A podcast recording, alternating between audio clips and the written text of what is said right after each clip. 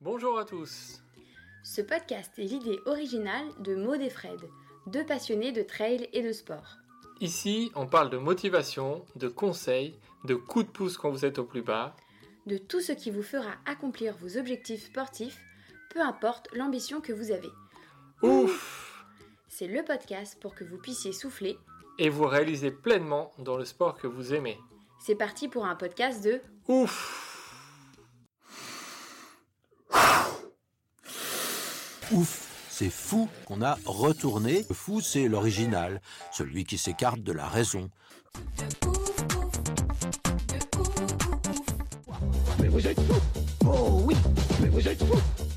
Bonjour à tous et bienvenue pour un nouvel épisode de Portrait de ouf avec Sabrina Stanley, une grande ultra traileuse.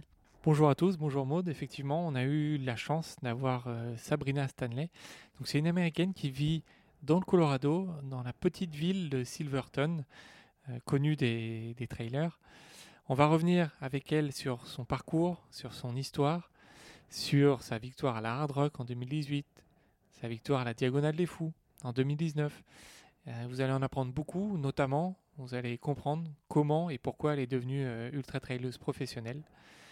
On espère que cet épisode va vous plaire. Bonne écoute. Cet épisode a été doublé en français parce que Sabrina parle uniquement anglais. Donc euh, c'est une grande première pour nous. Ça a été un petit peu long et fastidieux, mais le contenu est, très très intéressant. Donc on vous laisse avec cet épisode et n'hésitez pas voilà, à, nous, faire part de vos retours par rapport à cet épisode. Bonne écoute à tous.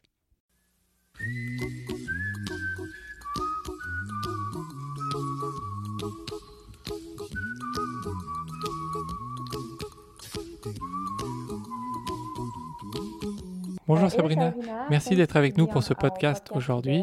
Tu es officiellement la première personne à parler anglais dans notre podcast. Désolé pour notre anglais qui n'est pas parfait. Sabrina, pour ceux qui, pour ceux et celles qui ne te connaissent pas, tu es une ultra traileuse américaine et tu as gagné en 2019 une des courses les plus dures au monde, la Diagonale des Fous. Avant de parler de toutes tes performances, peux-tu nous dire où vis-tu, quand as-tu commencé à courir et à faire du trail?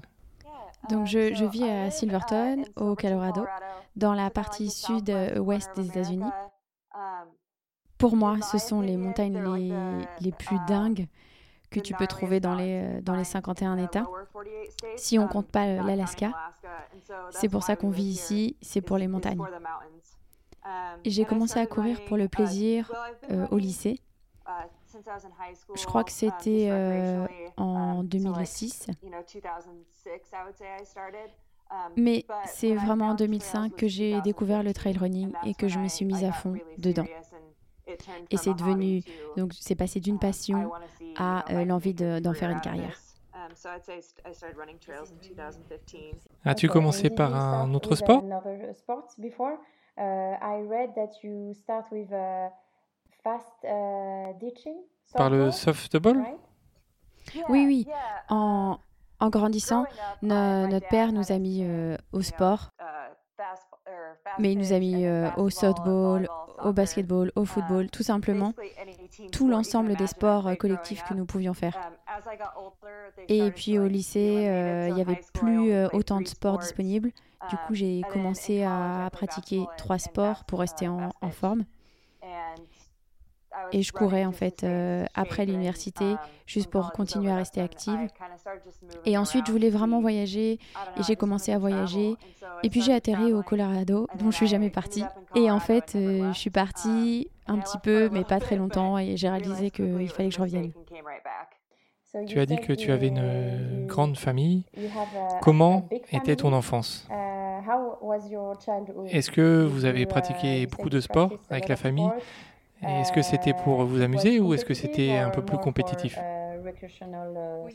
Oui, c'était compétitif. J'ai une grande sœur et quatre petits frères. Mon père était notre euh, coach et quand on faisait du sport, et du coup, en fait, je, je traînais beaucoup avec les amis de ma sœur.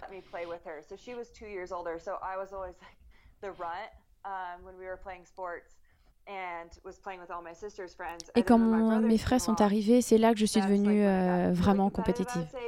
Parce que tu sais, quatre garçons, ça se chamaille, ça se bouscule. Et en plus, ma famille a une exploitation euh, porcine où nous montrons nos, cochons. Donc en fait, on essayait d'avoir les plus gros cochons possibles à montrer pendant nos foires et les salons. Et plus ils sont devenus euh, forts, et puis après ils sont devenus plus en plus vieux, et du coup ils sont devenus plus en plus forts. Et le, le seul endroit où je pouvais euh, les, les, concurrencer, c'était vraiment la course à pied, surtout la, la distance ultra. Donc c'est devenu mon truc. Tu nous as dit que tu as commencé à faire euh, du trail en 2015 et maintenant tu es une traileuse professionnelle. Tu en as fait ton métier. Comment as-tu réussi à vivre de ta passion en fait, j'avais, j'avais quitté euh, le Colorado pour, euh, pour New York parce que je voulais débuter une carrière et essayer de gagner euh, bien ma vie. Mais en fait, en étant à New York, je me suis rendu compte que c'était pas pour moi. Et donc, je suis revenue après huit mois au Colorado. Et c'est à ce moment-là que j'ai réalisé que je ne voulais pas faire une carrière juste pour l'argent, mais vraiment pour quelque chose que j'aimais. Donc, j'ai mis tout l'argent que j'avais de côté et j'ai mis dans la course à pied. Et j'ai contacté un, mec que j'avais trouvé en ligne, Avery Collins, et je lui ai demandé bah, si je pouvais prendre un, verre avec lui. Et en fait, euh, pour discuter de la course à pied, surtout d'ultra, comme si c'était un coureur d'ultra.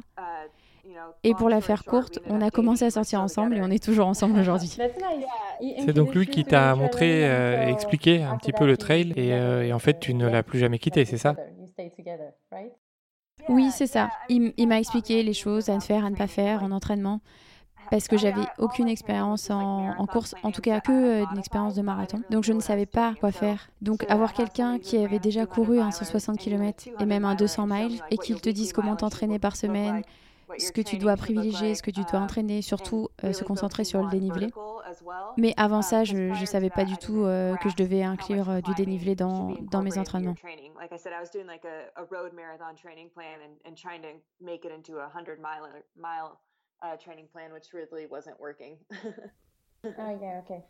Tu nous as dit que tu as vécu et travaillé à New York.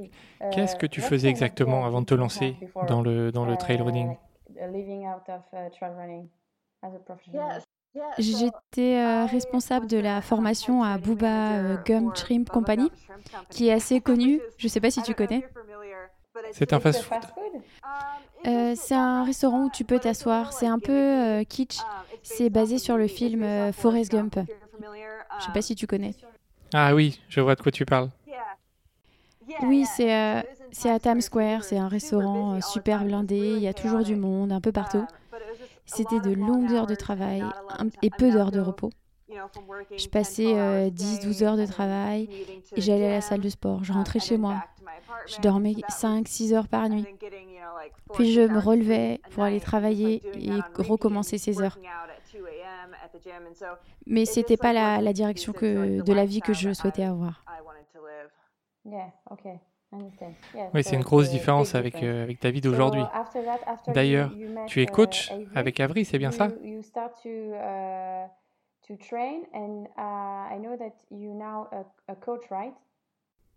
Oui, on est tous les deux coachs avec euh, quelques athlètes. Et on essaye de garder ça à une taille humaine. On peut dédier autant de temps que nous souhaitons à chaque athlète. Ce sont des plans personnalisés et il n'y a pas de recette de coaching toute faite. On prend vraiment le temps de leur proposer un plan en fonction de leur niveau athlétique, leur charge de travail, si elles ou ils ont des enfants, ce, ce qui se passe dans leur vie, à quelle course ils souhaitent participer, ou juste s'ils veulent s'entraîner pour courir plus vite. On essaye de, de personnaliser nos coachings au maximum. C'est pour ça qu'on essaie d'avoir un nombre d'athlètes assez réduit. Est-ce que tu as commencé à coacher tout de suite après avoir commencé le trail on a commencé au printemps 2017 à coacher 2-3 athlètes. et puis ça, ça a commencé à grandir et en fait on a été submergé par les demandes. et du coup je me suis rendu compte que ça c'était beaucoup trop pour moi et que je n'avais plus de temps pour m'entraîner. Du coup on a un peu diminué le nombre d'athlètes que nous gérions. Je crois que c'était en février 2017 que nous avons commencé. J'ai appris que tu étais parti faire un road trip avec uh, euh, ton copain Avri. Où était-ce et quand?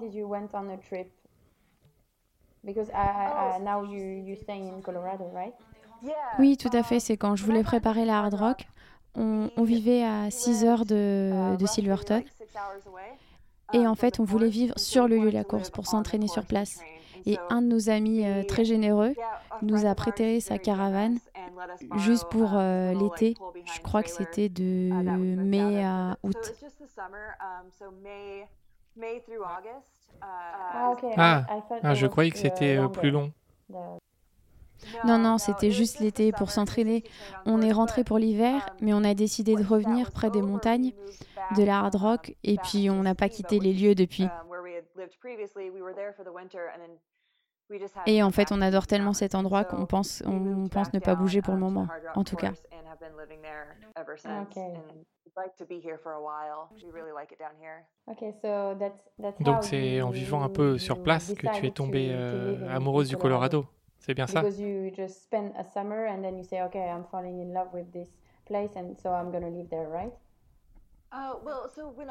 En fait, euh, c'est depuis 2015 que je vis au Colorado, mais je, vivais dans une autre ville que Silverton. Donc j'ai bougé un petit peu pour aller vivre à, New York. Puis je suis revenue, j'ai rencontré Avery et j'ai déménagé à- avec lui à Steamboat. Et en fait, de Steamboat, je suis allée à Silverton. Et on bouge pas mal, that's, Ah, c'est super. Um, Et est-ce uh, que tu peux us, nous uh, expliquer our et expliquer à nos auditeurs qu'est-ce in que Silverton? ça fait de vivre à Silverton et à quoi ça ressemble uh, la vie là-bas? On sait que c'est it's le départ de la uh, mythique Hard Rock, mais but comment ça se passe au quotidien pour toi? C'est sûr que en ce moment, c'est différent de ce que je fais euh, d'habitude. Mais euh, on se lève normalement, on fait à peu près une heure de yoga, on, on joue aux cartes. Et après notre, euh, notre entraînement de yoga, on va s'entraîner soit seul, soit à deux. On adapte euh, notre entraînement en fonction de l'allongement des jours. En ce moment, on sort 5 à 6 heures en montagne, mais on ne court pas tout le temps. On marche beaucoup. Et euh, en plus, la, la neige fond de plus en plus. Du coup, on peut s'aventurer de plus en plus haut, ce qui est euh, super chouette. On est, on est juste dehors, on part à l'aventure toute la journée. Et une fois rentré, on consulte euh, nos emails, on gère nos coachs, on dîne. Voilà, c'est à ce à quoi nous ressemblent nos journées. Et en ce moment, bah, nos commerces sont fermés, mais quand ils sont ouverts, on va prendre un café, on va travailler un petit peu sur place.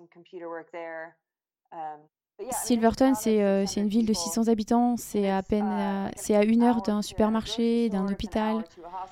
Il y a juste une route voilà, qui monte et qui descend euh, voilà, jusqu'à Silverton. On est euh, voilà, entre deux cols. On est dans une petite vallée enclavée, c'est très calme. On, on a vraiment l'ambiance d'un petit village. Ah, c'est trop bien. Um, Il n'y a pas longtemps, on a eu had, euh, uh, Joe Grant Joe sur notre podcast you que tu connais. uh, on, the, on the podcast.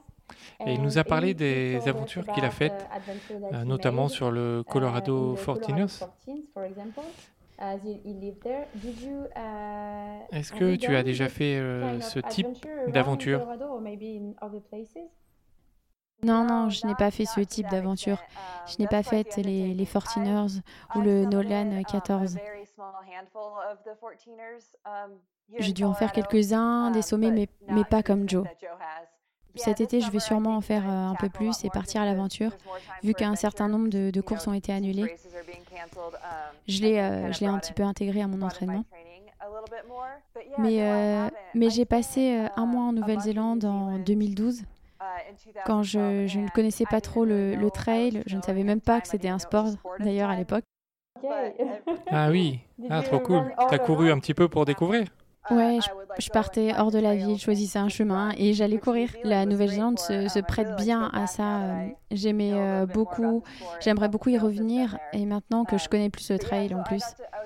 J'ai un peu couru autour du Mont Cook, mais euh, euh, je pourrais pas dire que c'est euh, c'est à la même échelle que, que Joe. Yeah, ev- everyone, uh, Tout le has monde a sa petite échelle d'aventure.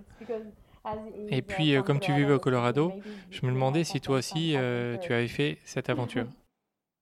Peut-être un jour, un jour. Ok. Now Maintenant, nous allons parler about de your tes super résultats uh, results dans les in dernières années. races in the last few years. So, let me let me tell you which one you want. So, Tu as gagné Bryce Canyon en 2016, la Hard Rock en 2018, Marathon Trail Lago di Como en 2018, Earth 100 en 2019, Crew Jewel Never Summer 100, 100 km et le Grand Raid de la Réunion en 2019. C'est incroyable, toutes ces courses.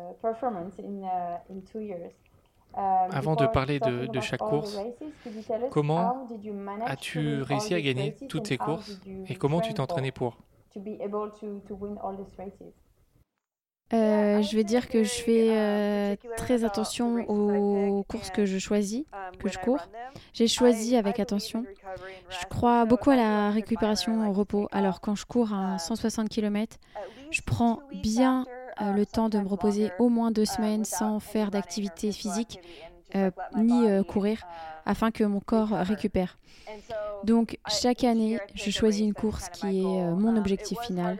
C'était le cas pour la Hard Rock en 2019, mais elle a été annulée. Du coup, j'ai décidé de courir le Grand Raid. Et une fois que j'ai déterminé la course que je voulais courir, je construis mon plan d'entraînement. J'ai- J'aime bien faire 10 semaines d'entraînement pour préparer un 100 miles. Donc j'ai fait euh, le Never Summer 50 km avant la course. J'ai même couru le Heart plus tôt dans l'année. Ce que j'aime, c'est choisir des courses de 160 km et participer à des courses petites, plus petites pour construire mon entraînement et pour que je sois capable de courir la course correctement le jour. L'intervalle entre deux courses est important pour rester aussi en forme, pour se concentrer sur l'entraînement. Et du coup, tu es pas toujours en train de, te préparer à des courses ou pas en train de, récupérer d'une course. C'est ce qui m'a permis de gagner, gagner certaines courses euh, parce que j'arrive sur des courses en bonne santé, pas blessée et euh, ça me permet de courir comme je le souhaite. Je choisis aussi des, des courses avec beaucoup de difficultés, avec un dénivelé important, autant positif que négatif. C'est juste ce que je préfère.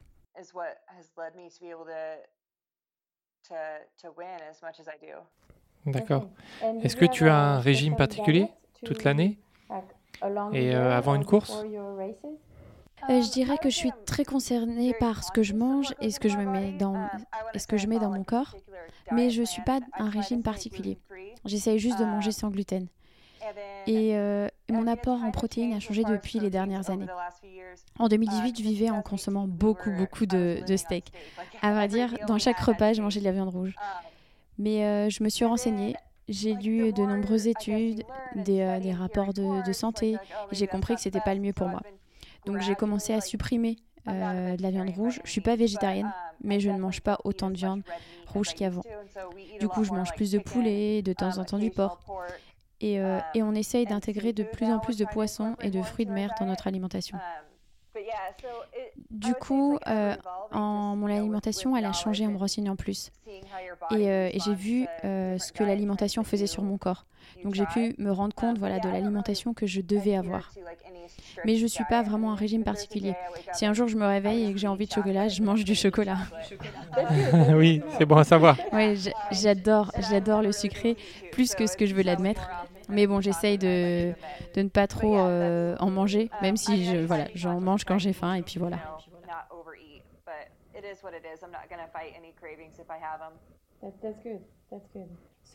Tu nous as dit que tu as commencé euh, le trail en 2015. Ta première course, C'était Bryce Canyon, c'est ça?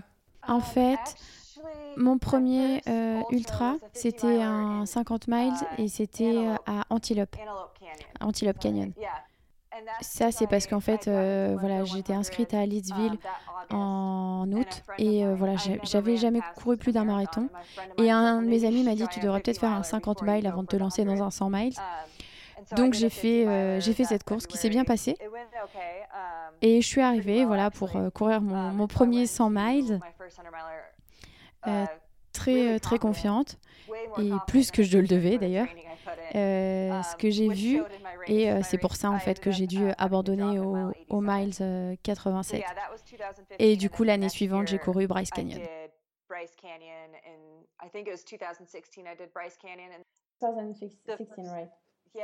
Bryce Canyon and I think it was 2016 I did Bryce Canyon and 2016 right. Yeah. Et donc, est-ce que tu peux nous parler un petit peu de, de cette course pour les, les, auditeurs qui nous écoutent et qui ne connaissent pas forcément uh, et nous dire euh, à quoi ça ressemble une course uh, Donc Bryce Canyon, oui, il, il faisait euh, très chaud. Il faisait 32 euh, degrés. C'était un jour très chaud. C'est, euh, c'est vraiment euh, voilà, comme un désert, toutes les, les, roches sont rouges, il y a des, il y a des petites formations rocheuses qui sont appelées des hoodoos. Et alors voilà, ces formations, elles sont un peu incroyables quand vous, vous, courant de, vous courez dedans. Ça ressemble à, à grand, au Grand Canyon, mais c'est pas vraiment aussi grand. Donc c'est impressionnant par les, les, formations rocheuses dans lesquelles on peut courir. C'est pas c'est pas un désert euh, un désert de sable, c'est vraiment un désert voilà, de, de roches très sec. Très sec. Oui oui, très sec. C'est au milieu de nulle part, c'est dans l'Utah. Et tu passes un petit peu dans, dans ces villages euh, étranges, excentriques. C'est super sympa à faire car tu rencontres des personnes que tu n'aurais jamais rencontrées. Et c'est super beau. Il y a 99% de sentiers. Voilà, la, la course a toujours lieu euh, aujourd'hui, euh, même si euh, le parcours a changé voilà, depuis, depuis que j'ai couru. Comment tu t'es senti pendant cette course?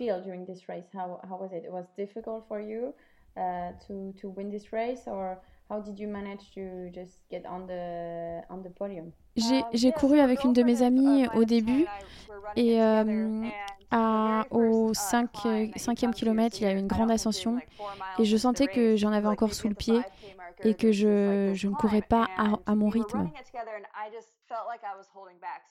Donc je lui ai dit euh, que je partais à ma propre allure, elle m'a dit OK. Et, euh, et puis je voyais voilà, que je doublais des femmes au fur et à mesure au début de la course.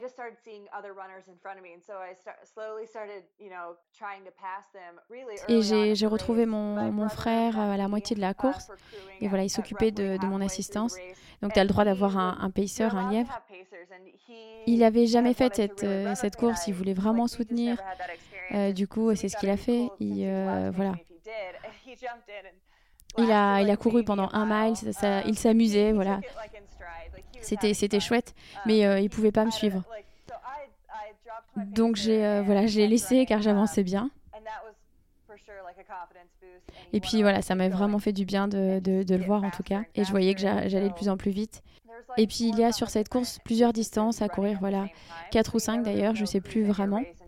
Euh, en plus, tu ne sais pas qui c'est qui court vraiment cette distance. Donc j'ai essayé de dépasser le plus de personnes possible en espérant voilà, que, de doubler la, la bonne personne. C'était vraiment un super, euh, super jour sur, euh, sur les sentiers. Je me suis sentie bien tout le temps.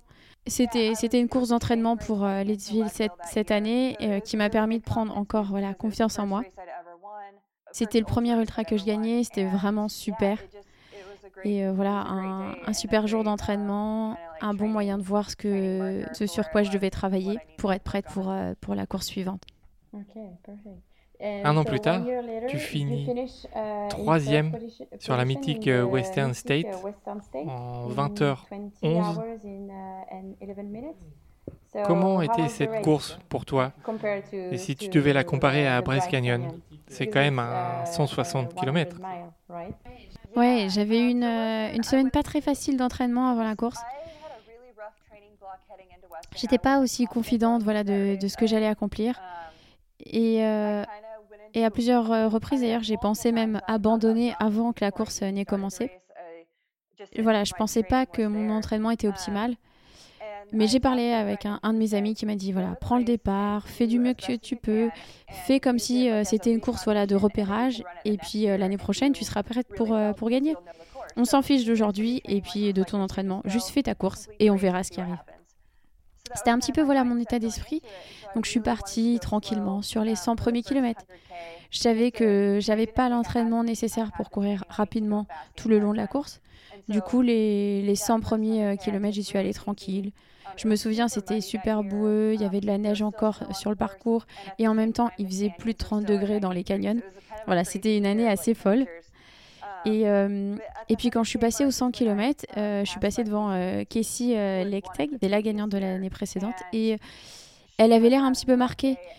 Et en la voyant, même euh, si elle, était dans un mauvais jour, je me disais mais comment c'est possible d'être aussi bien après 100 km et d'être devant toujours? C'est à ce moment-là que j'ai eu mon premier pacer et voilà, on s'est mis à courir, on était tellement bien. Euh, je ne sais plus exactement à, quel niveau j'étais au niveau, au niveau des kilomètres, mais je pense que les derniers 42 km ont été les 42 km les plus rapides que j'ai couru. Je m'amusais vraiment.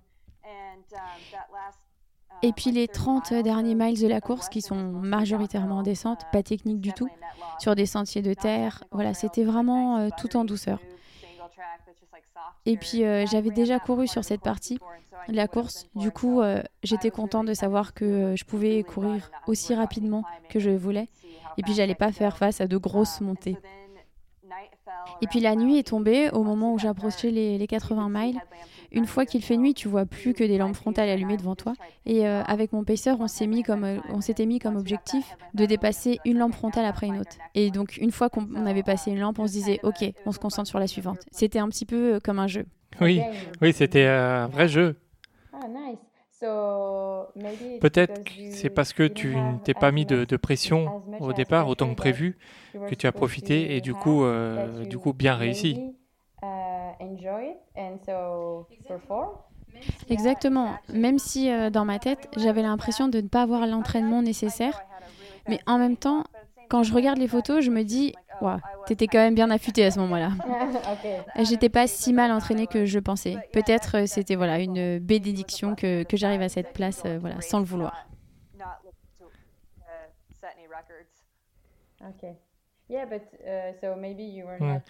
Peut-être tu n'étais pas au courant euh, que tu n'étais pas au meilleur de ta, de ta forme. Et du coup, tu t'es dit c'est bon, j'y vais, coûte que coûte. Et tu finis en troisième position pour cette course qui est assez incroyable. Et en plus, tu n'as pas l'habitude de t'entraîner euh, par des températures élevées, car tu vis au Colorado, dans les montagnes, et que la course a lieu en Californie. Ouais, c'est sûr. Euh, nous nous entraînons avec des températures beaucoup plus froides. Et euh, quand je vais faire une course qui est voilà, dans des températures un petit peu plus élevées, je fais au moins une à deux fois par semaine, 20 à 45 minutes euh, dans un sauna pour que mon corps s'habitue et que je ne sois pas en état de choc euh, quand mon corps euh, voilà, court dans des températures élevées.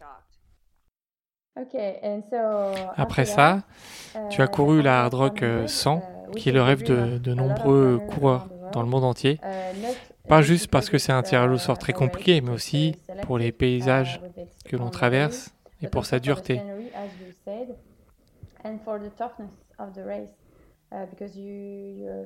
C'est très haut. Comment t'es-tu entraîné pour gagner cette course après avoir réussi Bryce Canyon et la troisième place à la Western State? Comment as-tu trouvé la motivation pour te dire allez, je retourne sur les sentiers et je me lance pour aller gagner la hard rock quand j'ai été voilà, choisie pour la, la hard rock, la, la, seule chose à laquelle je, je pensais, c'est que je devais m'entraîner en altitude. Donc on monte à peu près à 14 000 pieds sur cette course. Euh, j'ai fait un peu les, les, calculs dans ma tête.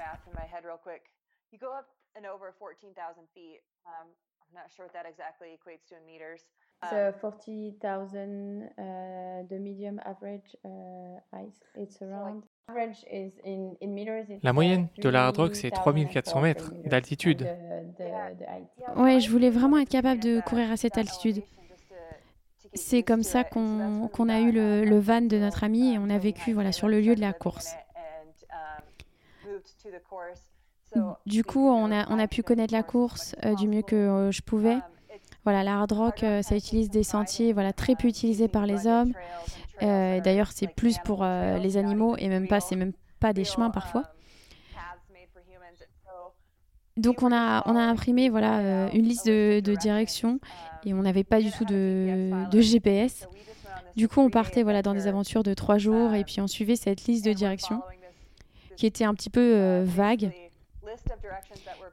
Et c'était vraiment voilà fouillis. Euh, c'était un peu voilà prends la troisième à droite après cet arbre par exemple.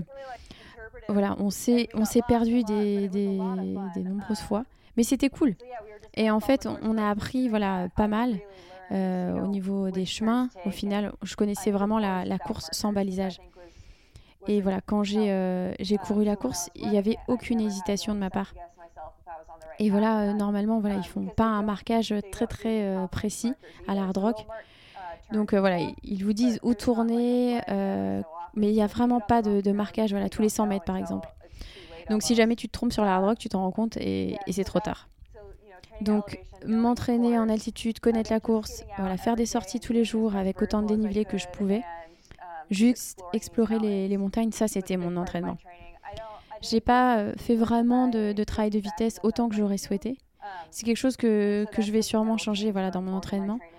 Euh, sûrement faire plus de travail en côte avec des accélérations pour que mes, mes muscles voilà, bougent un peu plus. Je sais que je peux marcher voilà, lentement autant de temps que je souhaite, mais là où je dois vraiment progresser, c'est ma vitesse de course. Qu'est-ce que ça fait euh, d'embrasser le, le, rocher à Silverton euh, en 2018 en première euh, position après 30 heures et 23 minutes?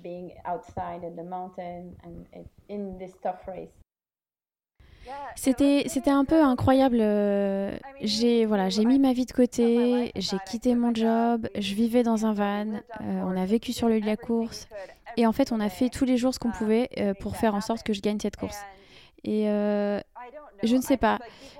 Je pouvais euh, peut-être prévoir ce qui, euh, ce qui pouvait arriver en fonction des personnes contre lesquelles je me battais. Mais quand j'ai vu que tout fonctionnait à, merveille et que ce soit voilà, arrivé, c'était incroyable. Le jour de la course, le soleil était là, il ne faisait pas trop chaud. Mais les, les, le dernier mais le dernier mile et demi, voilà, les nuages sont arrivés et il s'est mis à pleuvoir des cordes. Du coup, voilà, les, les photos sur la ligne d'arrivée sont assez cool. Ça fait un peu comme si euh, voilà, la, la, mousson arrivait. Mon copain m'a pacé sur les 40 derniers miles. Voilà, on s'est vraiment amusé. Et la voir à côté de moi et d'arriver voilà, la première, c'était euh, c'était génial. Voilà, c'était un vrai... C'était vraiment un jour spécial pour moi.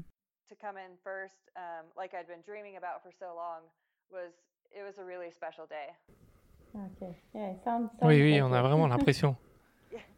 um, Après cette course, uh, tu t'es euh, lancé uh, dans la Earth 100. Uh, Je vais décrire la, un petit peu la course pour ceux qui ne la connaissent pas. Cette course a lieu à Honolulu, à Hawaï. C'est une course qui fait 5 tours de 20 miles à peu près, avec 24 000 pieds, ce qui fait 3 700 mètres de, de dénivelé positif et négatif. Comment as-tu décidé de participer à cette course Que c'est vraiment très différent des, des autres courses. Euh, c'était une course que mon copain avait déjà euh, fait avant de me rencontrer il avait fini euh, 3 ou 4e et il voulait revenir et tenter encore une fois sa chance. Je lui ai dit, bon, tu vas courir à Hawaï, donc je veux la faire aussi. Ma première tentative, euh, voilà, je suis arrivée troisième en 2018. Du coup, je me suis dit qu'il fallait que je revienne l'année suivante pour la gagner. Donc la deuxième année, euh, je connaissais un peu mieux la course. Euh, je savais à quoi m'attendre avec la météo. C'est vraiment humide. Il fait en moyenne plus de 30 degrés voilà, tous les jours. Ça change énormément du Colorado qui a un climat sec. Je savais que je voulais commencer tout doucement.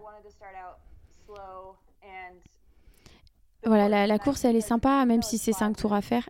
Il y a pas mal d'allers-retours hors de ces ces tours, ce qui permet en fait de savoir à quelle distance tu es de la concurrente euh, devant toi ou derrière toi euh, dans la course.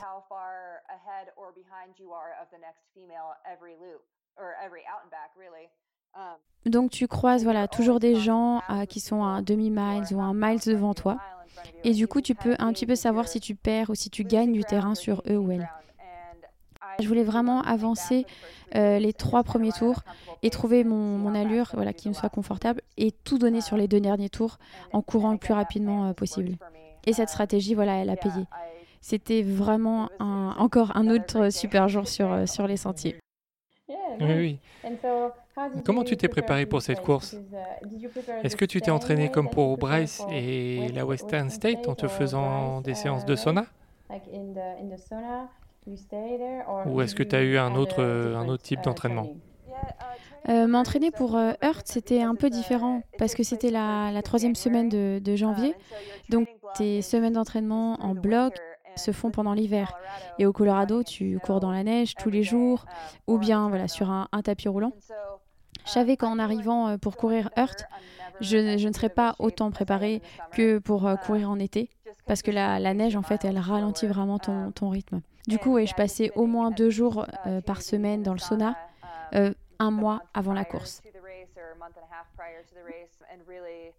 Voilà, j'essayais euh, d'entraîner mon corps à comprendre ce que c'était d'être dans un environnement chaud afin qu'il soit prêt pour euh, la course. Et donc, du coup, on est arrivé une semaine avant la course pour s'acclimater à la chaleur. Il y a d'ailleurs plusieurs vols voilà, pour aller sur l'île, 2-3 heures pour aller jusqu'à Los Angeles. Et de Los Angeles jusqu'à Honolulu, c'est, je crois, 7 heures. Et donc, on ne voulait pas euh, voyager le, jour avant la course. En arrivant quelques jours avant la course, on, peut courir un peu aussi sur place. Mais du coup, euh, malheureusement, en arrivant plus tôt, on repart bah, le jour juste après la, la course. Okay. Et, uh, euh, après Hawaï, uh, tu as couru plusieurs autres ultras, mais tu en as gagné un en particulier, qui est sans doute l'un des plus connus des ultra trails euh, par les Français, la Diagonale des Fous. Euh, bravo à toi déjà. Tu as gagné en 30 heures et 49 minutes. Comment est cette course par rapport aux courses que tu as courues aux États-Unis? Franchement, Honnêtement, ça n'a rien à voir. C'est tellement dommage que ce soit aussi loin, sinon je viendrai chaque année pour la faire. Je crois que c'est ma course préférée de toutes celles que j'ai faites. Ce qui en dit beaucoup, sachant que j'adore la hard rock. Je peux, je peux pas imaginer une, aussi belle course. La course est tellement belle, les sentiers sont, sont dingues, les gens sont géniaux, l'île, tout. Tout était au-dessus de ce que je pouvais euh, espérer. Je suis tellement reconnaissante d'avoir pu faire cette course, que j'ai pu euh, réussir euh, à m'y rendre aussi financièrement, et puis la manière dont, cela euh, s'est terminé. Si je pouvais, voilà, je la, je la courrais toutes les années. Malheureusement, il y en a tellement d'autres voilà, que je souhaiterais faire dans le monde. Mais voilà, pour arriver sur l'île, on a quitté notre maison le lundi matin à 5 h du mat. Et on a atterri là-bas le jeudi à 3 h de l'après-midi. Même voilà, s'il y a un décalage horaire, c'était un voyage très très long pour nous. Oui. Et comment était la course pour toi Comment tu l'as vécue Est-ce qu'elle était dure pour toi Est-ce que tu as eu des coups de mou dans Rafat Est-ce que au Meido, tu t'es dit que c'était bientôt la fin Comment tu t'es senti pendant la course J'y suis allée, j'étais euh, voilà, très, très enthousiaste. En plus, j'avais jamais été dans des départs avec tant de personnes. Et vous le comprenez, je parle pas trop français. Donc je suis sur la ligne de départ et j'avais pas trop compris le speaker, j'avais pas compris l'annonce qu'il avait faite et qu'il fallait que je me rende dans le satellite. Je me doutais qu'il allait y avoir un appel, mais je n'ai pas entendu cet appel. Du coup, voilà, j'étais euh, avec l'ensemble des coureurs euh, derrière et pas devant. Quelques minutes avant le départ. Je me suis dit euh, bah, que je n'avais pas du tout entendu l'annonce pour les élites. Du coup, j'ai un peu demandé euh, autour de moi, à un des caméramans d'ailleurs, qui parlait un petit peu anglais, où est-ce que je devais aller. Mais j'aurais dû demander à d'autres personnes. Mais euh, du coup, cinq minutes avant le départ, je me rends compte que je suis au mauvais endroit. Et voilà, je suis en train de me frayer un chemin à l'avant euh, du peloton. Et tout le monde essaie de me repousser parce que bon, ils ont attendu euh, leur place depuis trois heures. Et, euh, et qui je suis en fait pour les pousser? Et, finalement, en fait, il y, a ce mec qui, est grand et qui m'aide. Il m'aide à monter sur la, scène du départ pour que je puisse accéder voilà, au, SAS élite au début de, la file. Et, euh, et, donc, on réussit à avoir l'attention de l'organisation qui m'a permis voilà, d'arriver à temps pour le départ. Mais, euh, mais voilà, une minute avant le départ, c'était la grosse panique euh, pour arriver sur, euh, bah, sur le SAS Elite.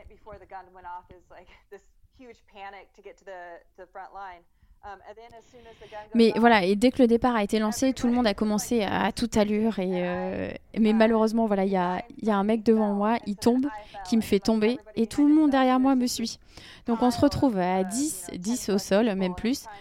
Et voilà, j'essaie de me frayer un chemin, euh, une de mes flasques explose. Enfin, c'était vraiment le, le chaos. Ah oui, oui, c'est pas du tout le départ rêvé. Oui, oui. Après, euh, voilà, j'ai réussi à, à, me calmer, à courir à ma propre allure. Et puis je me disais, voilà, c'est un 100 miles, concentre-toi, tu as le temps. Ça, ça va se réguler voilà, sur, euh, sur toute la course. C'est pas une course rapide. Et puis j'avais une équipe voilà, qui, qui m'aidait voilà, sur, euh, sur la course. Elle était vraiment superbe. Mais j'avais pas réalisé voilà, que que le, responsable de, mon assistance, Dave, qui est prof dans une école, avait demandé à tous ses étudiants de l'aider à, faire l'assistance. Et en fait, il s'occupait de 27 euh, coureurs et coureuses. Donc voilà, tu leur donnes tes affaires et en fait, voilà, c'est différents euh, étudiants qui te font l'assistance tout au long de la course, mais sauf que moi, je connaissais pas ces personnes. Donc c'était un peu compliqué de les reconnaître dans les ravitaillements. Donc c'est pour ça que sur deux ou trois ravitaillements, j'ai pas eu d'assistance. Même s'ils étaient là, c'est sûr, je ne pouvais pas les reconnaître. J'avais pas ce que je mangeais habituellement, j'avais pas mes, mes, pastilles de sel. Et voilà, autour du 50e kilomètre, j'avais besoin de sel. Donc j'ai pris deux cuillères de sel de table. Tu les as mélangés avec de l'eau Non, je les, je les, ai, je les ai mangés, avalés direct. J'avais vraiment besoin de sel et c'est vraiment ce que je pensais qui était mieux pour mon corps. Mais juste après le ravitaillement, j'ai commencé à vomir, à avoir les, les pires crampes qui, euh, qui soient. Voilà, jusqu'au 50e mile, je perdais vraiment tout ce que j'avais mangé. C'était pas vraiment les, les 50 premiers miles que, que j'aurais rêvé. C'était vraiment ma faute. Hein. J'ai fait une erreur de débutante que j'aurais pas dû faire. Et puis après, euh, ces 50 miles, voilà, on était en mal, on devait me cacher dans les bois pour aller aux toilettes. J'ai commencé à recourir. Donc je suis arrivée sur la ville voilà, du départ euh, du, euh, du, trail du Bourbon. Oui, à Sillaos. Oui, oui, oui. Je, voilà, je commençais à, me sentir mieux. Il était midi. Voilà, le, le soleil était assez haut. et il y avait une grande montée voilà, qui, nous, qui nous attendait. C'est là où je me suis mis en mode course. Je me suis euh, vraiment concentrée sur, euh, sur la vitesse et j'ai vraiment commencé à avancer euh, plus rapidement. Et puis, je ne me souviens pas de tous les noms des ravitaillements, mais je crois qu'avant de monter une des plus grandes ascensions de la course, c'était dans ma fat. Oui, au, au Maïdo. Oui, juste, juste avant cette montée, je suis passée devant trois femmes et je suis passée à la deuxième place. Voilà, toutes les concurrentes étaient un peu concentrées sur voilà, moins de, de 2 km. Et je les ai dépassées. Et pour moi, c'était vraiment un gros euh, coup de confiance, d'énergie, un coup de boost. Et donc j'ai profité un petit peu de cette montée et euh, voilà qui était euh, assez pentue. Et pour moi, c'était un soulagement car j'avais plus à courir. Et puis je suis arrivée à la moitié de cette, cette montée et je pensais vraiment que la première femme était à une heure devant moi. Et en fait, on m'a dit qu'elle était à 8 minutes devant. Ah oui, oui, ce qui était vraiment très proche. Oui, oui, c'était incroyable. Et, quand je suis arrivée en haut de la montée, euh, j'ai demandé à mon équipe d'assistantes où était euh, la première femme. Elle était juste à côté de moi. Elle était euh, enroulée dans un sac de couchage, elle tremblait. Voilà, c'était le coucher du soleil, on était en haut de la montagne, il commençait à faire froid un petit peu. Heureusement pour moi, le fait de m'entraîner au Colorado, c'était une chance. Je me sentais vraiment très bien, j'étais en t-shirt. Prête à courir, j'étais bien. Il restait vraiment qu'un marathon à courir. Donc j'ai essayé de, sortir de ce ravitaillement le plus rapidement possible. Et de là, j'ai essayé de ne pas perdre cette, place et de courir le plus rapidement possible.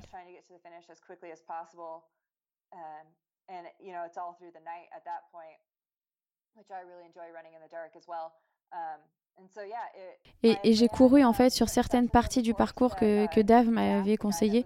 Il y a un endroit où les pierres sont disposées un petit peu, voilà, n'importe comment et de taille inégale. Oui, oui, c'est le, le chemin des Anglais, le fameux. Ouais, heureusement, je connaissais cette partie du parcours, donc j'ai été euh, capable de courir de manière la, la, plus efficace possible. Il y avait un autre endroit critique euh, dans la, dans la course, c'est les deux derniers miles jusqu'à la ligne d'arrivée. J'avais écouté quelques interviews des précédentes euh, vainqueurs de la course et elles disaient toutes que cela avait, ça leur prendrait voilà, 45 à 1 heure à descendre et parce que c'était technique et, et très pentu. Et je me suis dit, OK, il faut tout, faut tout faire pour que je puisse descendre en moins de 45 minutes. Donc j'ai couru cette section le plus rapidement possible. Et au final, voilà, ça s'est bien fini et c'était, euh, voilà, même si la première partie était très très compliquée. Oui, oui, oui, tu as réussi tout de même à gagner, alors que les 50 premiers kilomètres, tu vomissais. Ouais, c'est vraiment une, une bénédiction euh, pour moi. J'ai voilà, j'ai pu euh, m'économiser grâce à cet épisode un petit peu euh, dur et du coup courir plus vite sur la deuxième partie. Et euh, Avril ne t'a pas assisté sur la course? Il a fait le trail du Bourbon et il a fini troisième. C'est d'ailleurs ce qui est la, la, meilleure place pour un Américain sur cette course. C'était vraiment super pour lui. Il avait euh, déjà couru un 160 km en août, du coup ses jambes étaient un petit peu fatiguées. Et il a décidé euh, de courir une, une distance plus courte.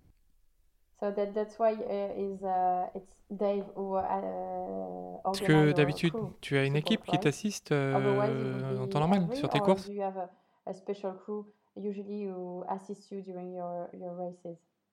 Um, Normalement, euh, c'est mon frère qui me fait l'assistance.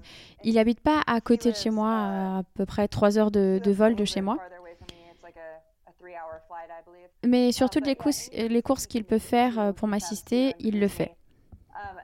Et puis j'ai un ami voilà, qui s'appelle Dean, qui me fait aussi l'assistance, voilà, spécifiquement sur les, les, 160 km. Il est vraiment génial. Euh, j'ai travaillé d'ailleurs dans son magasin de sport un été, et c'est comme ça en fait qu'on s'est qu'on s'est rencontrés. Quand on est allé à La Réunion, on était supposé être assisté par deux personnes voilà, qui venaient des États-Unis. Et en fait, ils ont décidé de se faire des petites vacances avant de nous assister en Europe.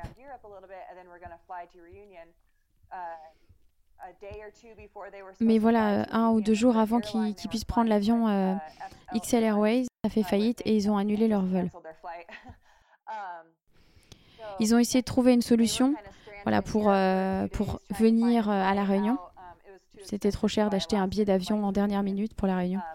Du coup, voilà, ils sont rentrés directement aux États-Unis et c'est comme ça qu'on a eu l'aide de Dave à La Réunion qui nous a beaucoup aidés. Et je pense que ça n'aurait pas été pareil si, euh, s'il n'avait pas été là pour nous aider. Oui, c'est bien d'avoir une deuxième équipe au cas où.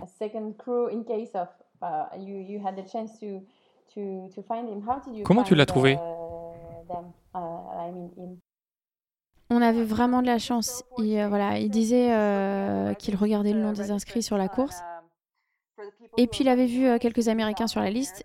Et en fait, il avait déjà aidé Joe Grant et d'autres Américains voilà, qui avaient déjà couru la course.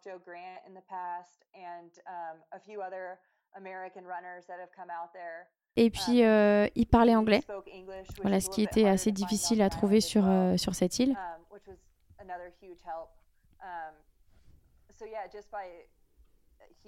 Et puis euh, le fait qu'il parle anglais, ça nous a beaucoup aidé. Il a vraiment euh, voilà, fait tout ce qu'il pouvait euh, pour nous aider au mieux pendant la course. C'est chouette de l'avoir trouvé. Et en même temps, sur cette île, um, tout le monde est à fond sur cette course. C'est un grand événement là-bas car La Réunion vit pour cette course qui a lieu une, une fois par an.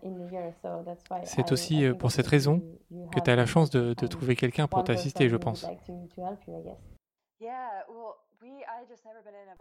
Je n'avais jamais été vraiment dans un événement euh, comme celui-là voilà, où toute l'île est au courant, est en effervescence.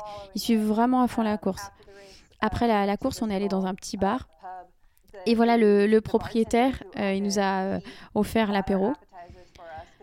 Parce qu'en fait, voilà, ma photo était en première du journal et puis elle m'a demandé, bah, c'est bien toi Et en plus, voilà, on était facile à identifier avec notre accent américain.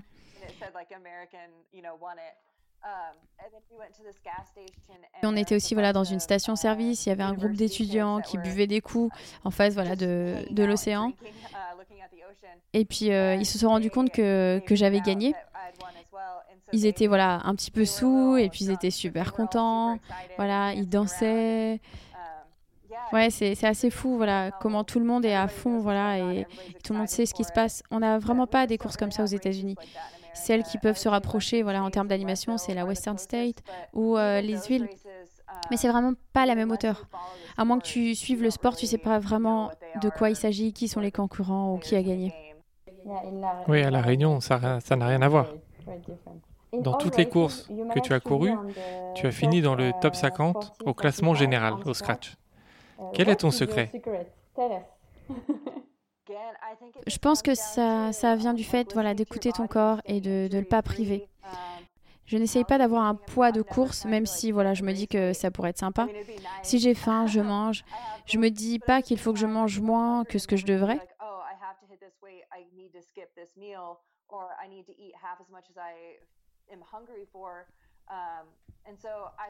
Mais en, général, voilà, j'ai un poids plus élevé que la majorité de mes concurrentes, mais je n'ai jamais eu de blessure qui m'a fait euh, abandonner. Et puis, je crois vraiment pas à l'abandon non plus. Donc, pendant la diagonale, par exemple, les 50 euh, premiers mâles, ça aurait pu être facile de dire euh, voilà, c'est pas mon jour, je ne pouvais pas courir, je me faisais dessus, je vomissais mes tripes. J'aurais pu me dire que c'était pas un bon jour. Mais si tu passes voilà, cet événement et tu peux trouver voilà, une autre, une nouvelle étincelle d'énergie, et de toute façon, tu vas passer des moments plus bas dans ta course, quoi qu'il arrive. Je me dis, n'abandonne jamais, et même si tu es au fond du trou pendant une course, donne-toi. Il faut vraiment essayer. Et puis on ne sait jamais, ça peut peut-être être une course qui se finit bien, mais sans essayer, tu, tu ne sauras jamais. Et euh, j'ai vu que tu étais inscrite à, l'UTMB. Est-ce que c'est ton, ton rêve de la courir? C'est un de mes rêves, mais c'est le rêve de tous. D'ailleurs, j'ai vu ce matin que c'était annulé, c'est bien ça? Pour l'instant, on ne sait pas. On ne sait pas pour le moment, on est en attente. Ils ont fait une annonce en disant qu'ils allaient l'ajuster. Now they like few like last week they, they made like a, a statement to say like we're gonna like adjust it but we really yeah. don't know yet. So let's hope or let's on verra s'ils le maintiennent. uh, gonna, like, uh, on espère te voir. Et qui sait peut-être que tu gagneras. tu seras une autre américaine qui gagnera comme uh, Courtney Walter et uh, Rory Bozio. like along uh, Courtney and uh, Rory, Rory? Courtney yeah Qu'est-ce que tu peux dire aux femmes qui ont peur de se, de se lancer dans un ultra? En général, il y a 10% de femmes sur ces distances.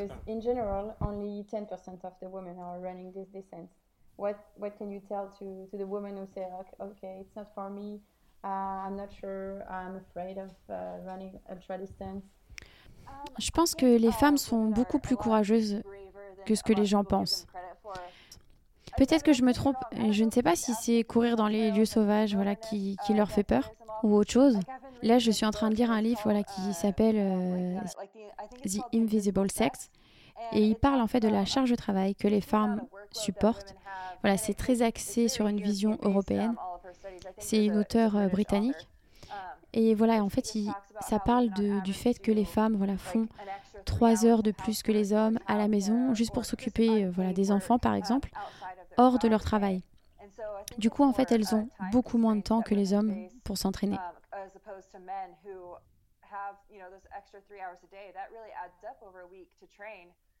Donc, euh, prendre le temps et essayer de parler avec euh, son partenaire de ses objectifs, que ce soit voilà, un 50 km cette année, et se focaliser là-dessus, c'est important. Voilà, montrer que, que, cet objectif est important pour vous et le verbaliser au sein de son couple et, euh, montrer aussi que c'est une passion qu'on veut, sur laquelle on veut passer du temps pour s'accomplir Et on, peut aussi voilà, demander à son partenaire de faire la vaisselle ou bien de se charger de lancer une machine ou faire n'importe quelle tâche, voilà, même liée aux enfants ou à la maison. C'est vraiment la, la clé dans, dans, notre société. Je ne sais pas si c'est la peur des sentiers, mais voilà, la société fait aussi que les femmes voilà, ont beaucoup moins de temps que les hommes, ce qui les éloigne euh, par conséquent des, des sentiers. Je n'ai pas vraiment les, les stats euh, en tête, mais j'ai l'impression que ça change de plus en plus. Et qu'on a de plus en plus de femmes voilà, sur, euh, sur les, les, sentiers, sur les courses. C'est sûr, on aimerait qu'il y en ait un peu plus. Voilà. Exactement. Bah, le, en, général, c'est qu'avant 42 km, la tendance c'est plus ou moins 50% hommes-femmes uh, environ.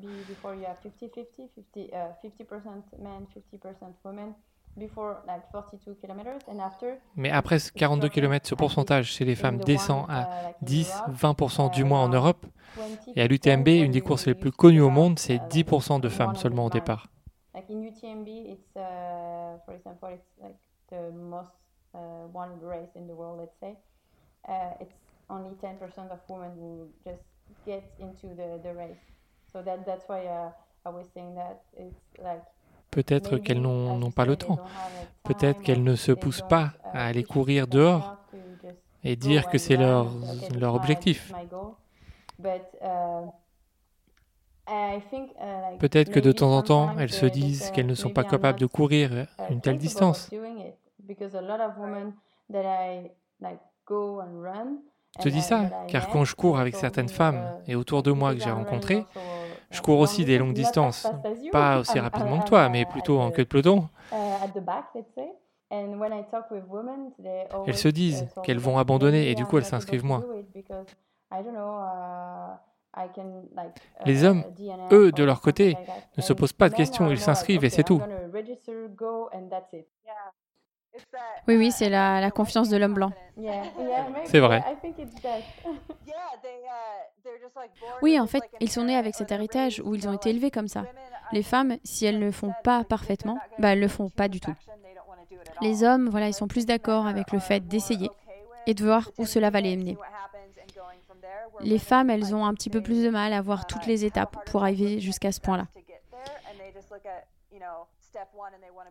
Elles veulent valider la première étape avant de passer à la deuxième, même si elles veulent arriver à l'étape 10.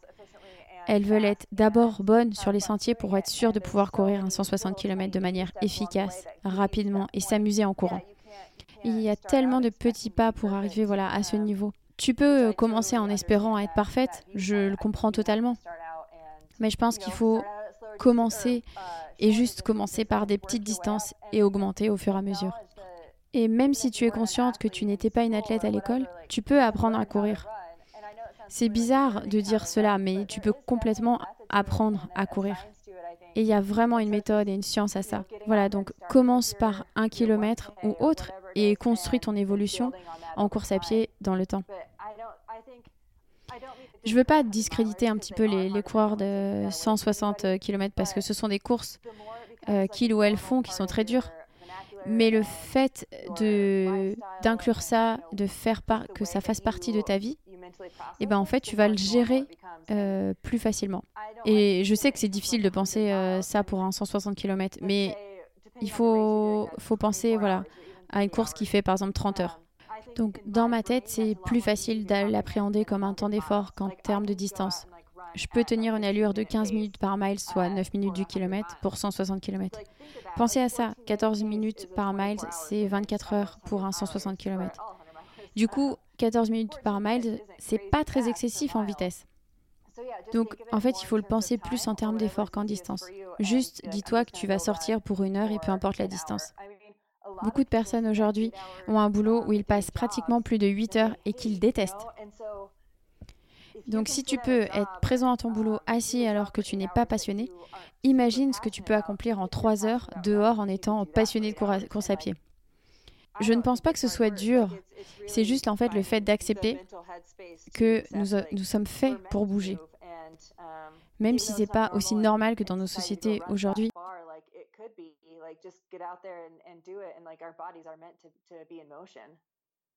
Exactement. Oui, exactement. Oui, oui je suis d'accord. Um, On a une question qu'on a posée uh, à tous nos invités. Est-ce que tu as un objet fétiche que tu emmènes avec toi dans tous tes périples? Non, j'en ai pas du tout. J'aime bien cette idée de voilà d'être euh, indépendante euh, de ça. Si je le fais en fait euh, et que en fait je l'oublie pendant une course et euh, si j'ai pas par exemple mon sous-vêtement fétiche, j'aurai un jour voilà sans et puis je me dirais voilà c'est parce que je ne l'ai pas. Du coup, je préfère être détachée de tout ça, surtout les jours de course. Oui, c'est bien de ne pas être trop attaché à un gris-gris. Parce que si tu ne l'as pas, tu pourrais ne pas réussir la course, par exemple, comme tu l'as dit. Oui, et puis me connaissant, je l'oublierai toujours à la maison. Yeah, okay. Um, if you, uh, Si tu devais rencontrer Sabrina, uh, qu'est-ce que tu lui dirais? What would you told her? Euh, je dirais patiente et continue à, à travailler. De nombreuses personnes attendent voilà des résultats, même nous. Construis voilà cette base solide pour construire tes rêves, même si ça peut durer plus de 10 ans. Comme je, on le disait tout à l'heure, ça serait génial que je gagne l'UTMB un jour. Ça serait super si c'était cette année. Mais si c'est pas le cas, euh, cela arrivera. Mais je dois être patiente et travailler pour tout mettre en place pour y arriver. Même si ça prend 3, 5, 10 ans, je suis certaine que ça va arriver. Alors je dois rester voilà positive et concentrée pour ne pas perdre mon objectif de vue, même s'il va y avoir des hauts et des bas. Essayer d'encaisser les coups qui vont arriver et rester voilà focus sur le chemin. Qu'est-ce que tu réponds à tous les gens qui te disent que tu es une ouf? Je pense que tu pourrais dire ça, mais j'ai vraiment l'impression de, de vivre un rêve. Je vis dans la ville que j'apprécie, j'ai un appartement que j'aime, je peux aller courir euh, tous les jours dans la montagne. Dire que c'est ouf, euh, ouais, mais je cherche pas à gagner voilà des, sommes euh, astronomiques ou de suivre un petit peu le, le rêve américain avec la maison et tout ce qui s'ensuit.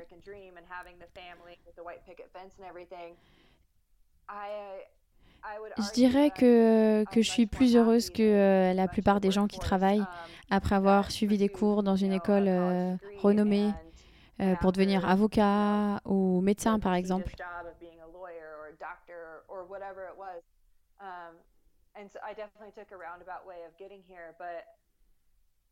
Donc je suis, je suis heureuse, donc je suis OK avec le fait que les gens me considèrent comme une ouf. C'est vraiment selon voilà, l'appréciation de chacun. Je crois que tout le monde doit, doit suivre ses rêves et, et faire ce qu'il aime. Du coup, je vais, je vais pas arrêter de faire ce que j'aime. Uh, Comment la famille Stanley voit la Sabrina d'aujourd'hui, à ton avis? Euh, je pense qu'ils ont finalement réussi à accepter la façon dont, dont je vis.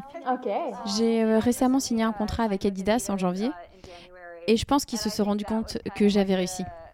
Euh, c'était pas vraiment voilà euh, au sujet de quelle course j'avais gagné, mais plutôt au sujet du contrat que j'ai signé qui, euh, qui leur ont fait penser que j'avais réussi. Voilà, c'est plus qu'une passion pour elles maintenant. Avant ça, je voyageais, je courais de montagne en montagne, je vivais un petit peu comme une hippie. J'avais pas vraiment un, un job euh, normal, voilà, de 9h à 5h. Et au début, je pense qu'ils comprenaient pas trop. Et je disais sûrement, euh, voilà, elle réussira euh, à se stabiliser un peu plus tard. Mais comme je disais, quand j'ai eu mon contrat, ils se sont dit que je pouvais en faire une carrière en fait avec ce sport. Ce n'est pas qu'ils n'étaient pas contents pour moi, mais euh, maintenant je pense qu'ils croient en mes capacités. Par exemple, mon frère en particulier, il a toujours cru en mes capacités depuis le départ. Même quand j'ai euh, abandonné mon premier ultra, il a toujours cru en moi. Du coup, pour lui, c'est pas vraiment une surprise que j'y arrive, mais pour le reste de ma famille, euh, maintenant ils y croient vraiment. Okay. Mhm. And uh, Et euh, est-ce que tu Uh, as un dernier mot thing pour tous to ceux qui nous écoutent? uh, the people, like French people who are listening to, to us? Je vous dirais, euh, voilà, peu importe le rêve que vous avez, que ce soit courir ou pas, mettez tout ce que vous pouvez pour accomplir ce rêve. Ça pourrait être plus dur voilà, si vous avez une famille avec des enfants, mais ça vaut vraiment le coup de se lancer dans quelque chose qui vous passionne tant. Voilà, commencez par des petits pas pour faire en sorte que ça arrive. Parce que, en fait, si vous attendez et que vous vous dites, j'aimerais bien commencer ce podcast, j'aimerais bien avoir ce diplôme, ou peu importe, et que tu ne mets pas de temps dedans pour faire changer voilà, les choses ou améliorer tes compétences, ça n'arrivera jamais.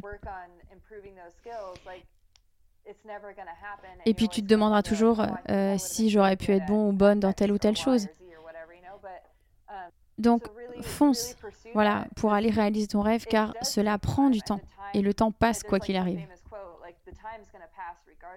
Donc, passe du temps euh, dans des choses que tu aimes faire ou travailler dans ce que tu aimes ou améliorer tes compétences. Si tu es passionné de toute façon dans ce que tu entreprends, cela va payer un jour. C'est un peu cliché, mais voilà, suis tes rêves et fais en sorte que, qu'ils se concrétisent. Oui, dernière chose. Fred est l'un des 15 Français qui a couru la hard rock et qui a terminé. Et il me dit de te dire qu'il est très jaloux que tu habites à Silverton, car c'est un, des plus beaux endroits dans lequel il aimerait vivre. Ouais, ouais je, sais, ouais. C'est pour moi, c'est pareil. C'est l'un des, des, plus beaux endroits pour vivre. Euh, voilà, même si euh, l'Alaska c'est super, voilà, Silverton c'est une des meilleures villes à vivre dans les États, voilà, du, du sud des États-Unis. C'est vraiment, vraiment incroyable. Ouais, je n'y suis jamais allé, mais on me dit que Silverton est une super ville. Je devrais peut-être y aller un jour. Ouais, j'étais euh, dans la vallée d'Aos l'année dernière pour accompagner euh, Evry euh, pour le Tour des Géants. ces montagnes, elles sont voilà vraiment plus épiques voilà que que la, la hard rock, mais voilà il y a, y a, quand même beaucoup plus de refuges que chez nous. Du coup,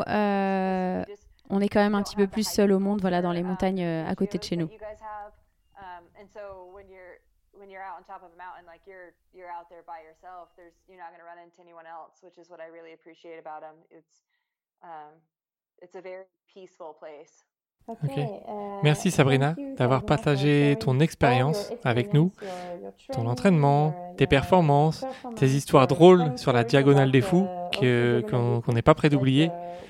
Et on espère que tes futurs projets, que ce soit UTMB ou autre, hein, se réalisent. Et nous espérons te voir un jour pour faire une sortie à Silverton ensemble.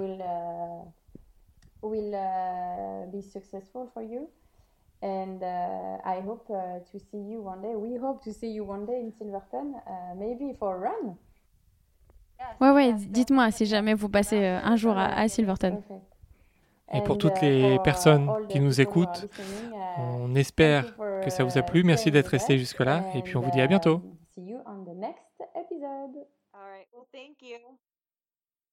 Merci à tous d'avoir écouté ce dernier épisode avec Sabrina Stanley. On espère que le doublage et l'épisode vous a plu. En tout cas, nous, on a pris beaucoup de plaisir à discuter avec Sabrina. Elle est très inspirante, elle nous a bien fait rire aussi euh, sur ses petites anecdotes.